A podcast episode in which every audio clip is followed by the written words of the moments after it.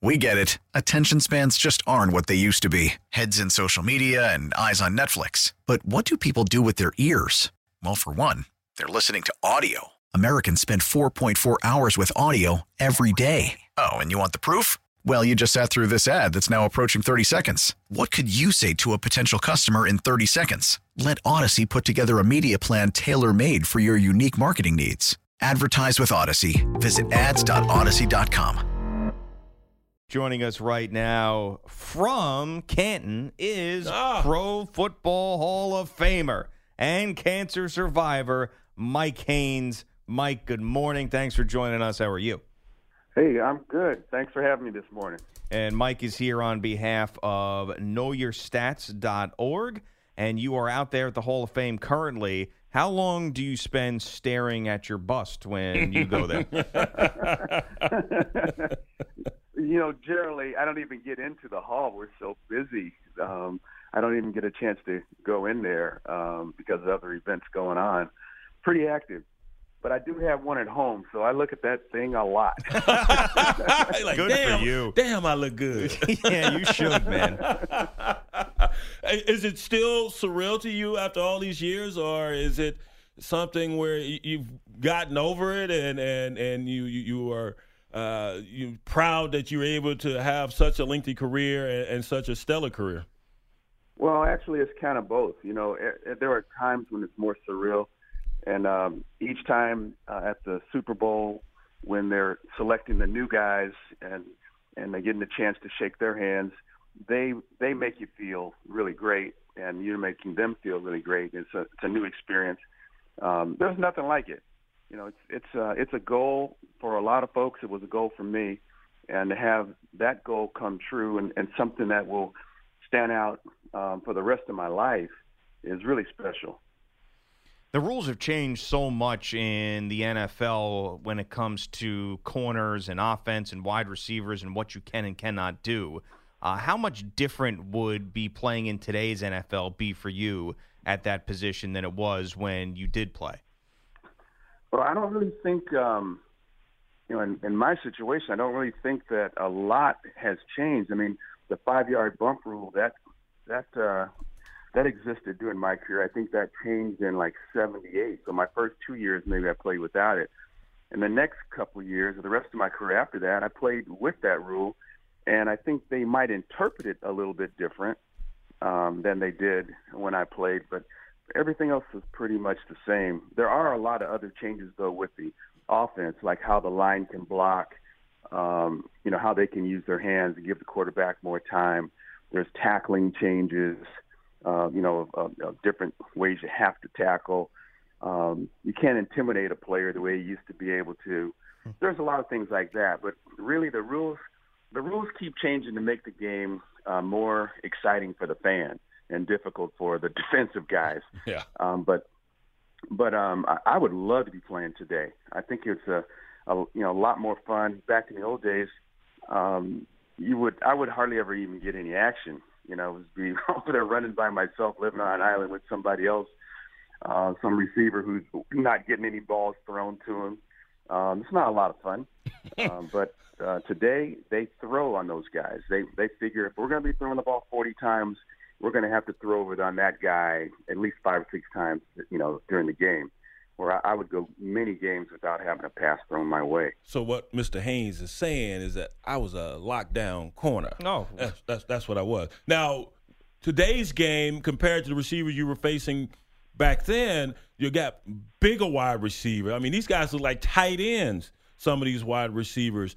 Uh, back in your day, did you have any of those guys that stood out like that as far as their size? You know, it's funny that you mentioned that. Um, when they made the rule change, they interviewed a lot of the top players, and when they asked me, "How did I think that was going to change the game?" I said, "Oh, I think they're probably going to now start bringing in shorter guys who are really quick off the ball, uh, and you know can get around those the, the hands of the of the defensive back." And in reality, I knew that that wasn't true. Mm-hmm. But I'm, I'm going, why am I going to help them make my game harder? you Yeah. know, you know. And and the truth is, it's the more taller guy who's who's long enough to try and you know reach over you and pull you to one side and get by. uh, all in one or two moves, you know, and the shorter guy has to make a lot of quick moves in the, at the line, and it's you know keeping the uh, the offense. It slows down the offense a little bit. The guy's not going to get to the spot that the quarterback's expecting him to get to. He's doing all those fakes on the line. So um, Harold Carmichael, who was six eight, right. he's probably the toughest guy for me um, because he was so tall. Uh, and you didn't really have a lot of tall guys uh, in the beginning, but you know, as I started to leave the league, you know, guys like Cris Carter um, was coming in. Some of the teams, like the Jets, they had uh, some guys, Jerome Barkum, and those guys, older guys, but but big guys. They were starting to leave the league, so people didn't really get a chance to see um, the trouble that the taller guy would be having. Uh, I mean, um, that would be creating for the defense. Gio and Jones with Hall of Famer Mike Haynes across the country on CBS Sports Radio on behalf of the Know Your Stats campaign, which encourages men to know their prostate cancer risk and to talk to their doctor about prostate cancer testing. And we'll talk more about some of the things you should look for and those stats. And they are alarming for men. You really need to make sure that, that you know your body and you know what are some of the signs that could lead to prostate cancer. The New England Patriots stacked up this year in the offseason after winning another Super Bowl, and it's amazing the offseason that they had and how much they improved on paper. Uh, do you believe that this team could be the best that they've had? Um, well, it's hard for me because you know I um, one I'm a little biased, hmm. uh, and uh, and and two I haven't seen what the other teams have. I was just in New England last week. Um, they inducted uh, Raymond Clayborn, who was in corner on the other side when I was there, um, one of their first round draft picks in 1977. They inducted him to the Patriots Hall of Fame. So the first day of pads, um, I was there. I actually watched them practice, and man, I tell you, they looked really good. I couldn't believe that that was the very first day they had their pads on. Um, you didn't you didn't see a lot of mental mistakes. You didn't see, they they did have some live tackling, not a lot of plays, maybe four or five plays, um, but they looked sharp, and um, I would not at all be surprised to see them um, go really deep into the playoffs again this year. Ray Clay, hook 'em horns. It's my homeboy. Yeah, man. Did he ever let you talk when you were teammates? Because he can go. yeah, he can go. He was. We had so much fun, and uh, I think they had the largest turnout of guys returning uh, for his uh, ceremony. Um, was Slimmy like, there? was Kenneth Sims there? No, Kenneth didn't make it. Okay. No. Um, and there's a guy on the team right now from Texas. You probably know who. Yeah, Malcolm Brown, I believe. Yeah, yeah, yeah. Malcolm. So yeah. he spent some time talking to Malcolm Brown and and trying to encourage him to do some great things. Um, they looked really really good. They looked good. Of course, you know Brady was in rare form. I mean, form early, I should say um, completing passes to uh, the receiver that they just picked up from Buffalo. Um, that guy was a, a speed demon. I mean, they're going to be a force. And then Gronk was back, and he got he's got all of his targets. He's got his running backs. He's got the great line. Defense is clicking you know, they just need to, you know, stay focused and, and stay hungry. What is it about them? I, I, think they will stay focused. I think Belichick demands that they they stay focused. But when you, you have been around a lot of successful teams, you were successful there with New England. You go to the Raiders, you were successful. Uh, what is it about this team when when you could compare and contrast that uh, this team to the ones you played on? I just think that they have an expectation that they're going to win. Um, they uh, they're well coached, and that's probably the biggest thing. They're really well coached. As I said, I, you know, I had not seen a practice run as smoothly as theirs ran, uh, and um, you know, and there weren't a lot of. I didn't see any mistakes. I saw one guy um, get really, you know, faked out of his shoes by one of the offensive guys, and he stopped. You know, which is a no-no. I mean, you know, when you when you get beat, you don't stay beat. You get mm-hmm. back and try to catch up with that guy.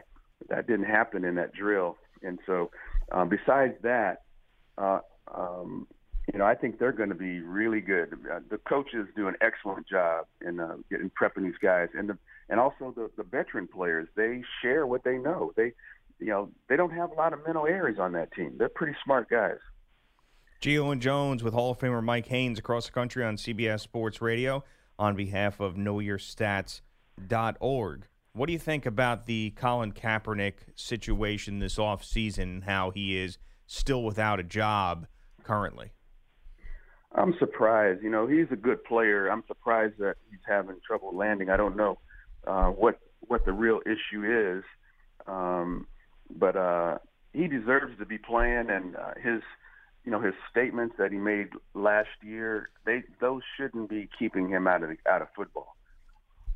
Uh, you played it during an era when uh, we were at the height of, of, of social activism, and and uh, you were there in Oakland, where uh, that was uh, Grand Central at times for a lot of things that were going on. It wasn't just the South.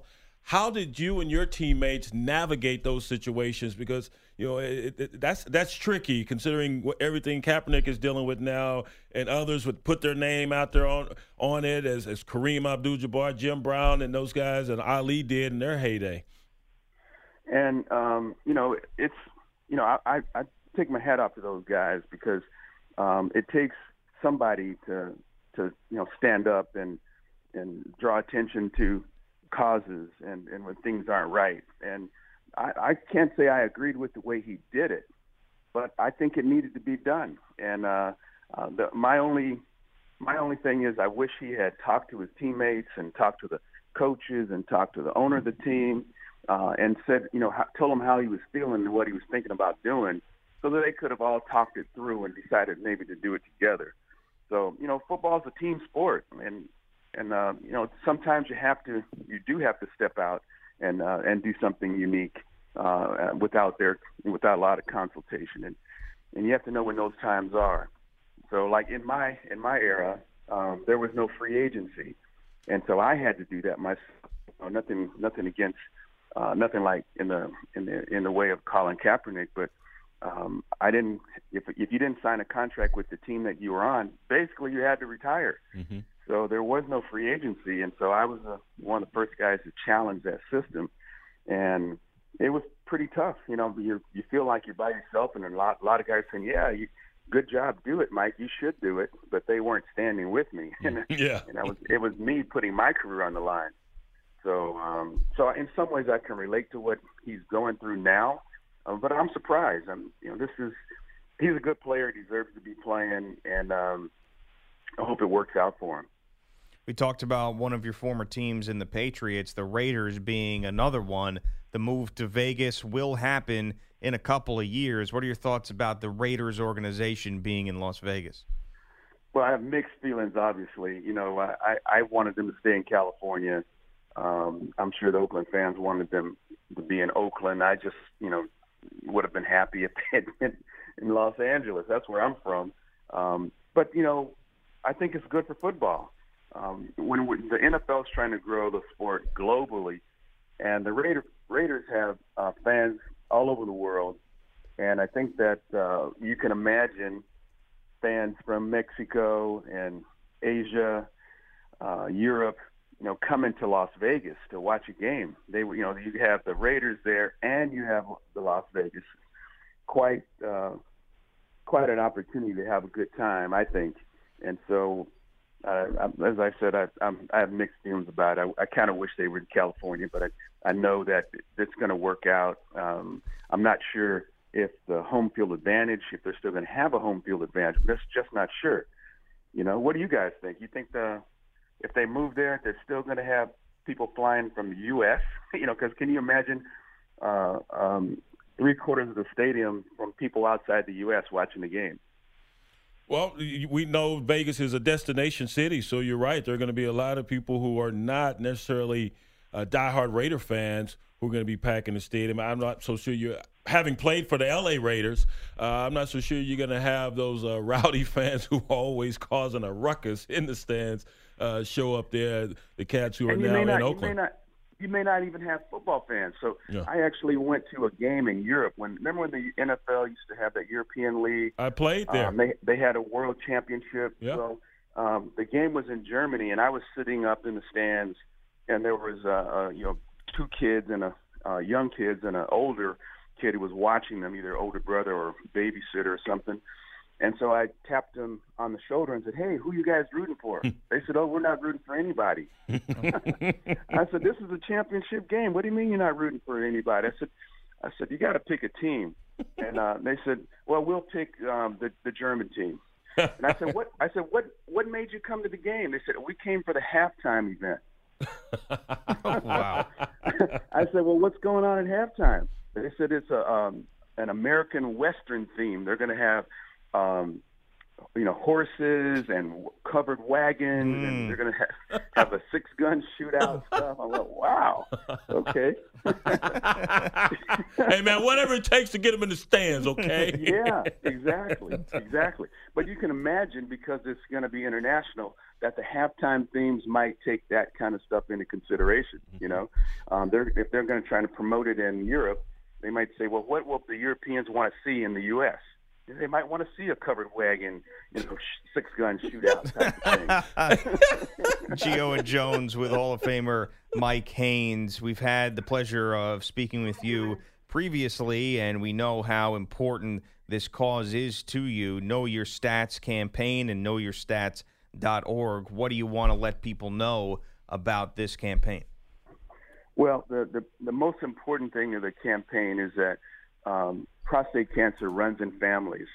And you need to, men, all men need to know their family history because if it runs in their family, there's a one in three chance that they're going to get it. Uh, also, if they're African American, there's a one in five chance that they're going to get the disease. But for all men, it's a one in six chance that they're going to get the disease. So a lot of men are going to get this disease. And um, if you catch it in the early stages, it's treatable. And that's what our campaign is about. It's all about catching it easy, uh, catching it early, and uh, and having a conversation with your doctor about it uh, if you know it runs in your family, so that you're on track to catch it at an early stage. Mike, So what about those that those men who are uh, don't know their entire family history? You know, a lot of families are disjointed. Uh, in those cases, is it just being proactive and, and make sure you're getting tested at a certain age? Yeah, it is. Um, and so in, in those situations, I think, uh, and I was, I think I fall into that category actually, and uh, and I didn't know that my grandfather had died of, of, of prostate cancer. Um, I knew he died of something, but I didn't know what it was. So I, I'd say, you know, j- still just have that conversation with your doctor. I'm not sure it runs in my family because all you're doing is a simple blood test. You know, a simple blood test and a uh, and a 10 second digital rectal exam, and uh, you're establishing. That's a long ass ten seconds. it's, it's, it, I always crack up when they say try to relax. Yeah, Right. right. Okay, know? yeah. Try to sit down afterwards. Do you notice how casually Mike dropped that in there? And just a real quick 10 second rectal exam. That's it. And you're done. In and out. Yeah, I mean, yeah. So so anyway, the, Yeah. It's, um it's, Anyway. the most important thing is having the conversation with your doctor. It really is, and uh, if you know the family history, all the better. Uh, and um, you you know a lot of men say, you know what, if I have it, I don't want to know. No, this is the one you do want to know because it's treatable. It's like uh, a 99.9% chance you're going to be fine um, if, you, if you do that. So um, I just want to encourage men to get out there and have those conversations with the doctors and talk to other men that are survivors about it and get educated. Most men, when when I was diagnosed, I didn't know where the prostate was. I didn't know what the prostate did. I didn't know any symptoms of prostate cancer. And so many men are going to get this disease and have had this disease it shouldn't be that way. All men should know about this disease, just like we know about breast cancer and all women know about breast cancer. Uh, it should be the same for men and prostate cancer. For more information, go to knowyourstats.org. Mike, it is a pleasure speaking with you. All the best. Thank you, guys. Thanks, Good my man. to You again. We get it. Attention spans just aren't what they used to be heads in social media and eyes on Netflix. But what do people do with their ears? Well, for one, they're listening to audio. Americans spend 4.4 hours with audio every day. Oh, and you want the proof? Well, you just sat through this ad that's now approaching 30 seconds. What could you say to a potential customer in 30 seconds? Let Odyssey put together a media plan tailor made for your unique marketing needs. Advertise with Odyssey. Visit ads.odyssey.com.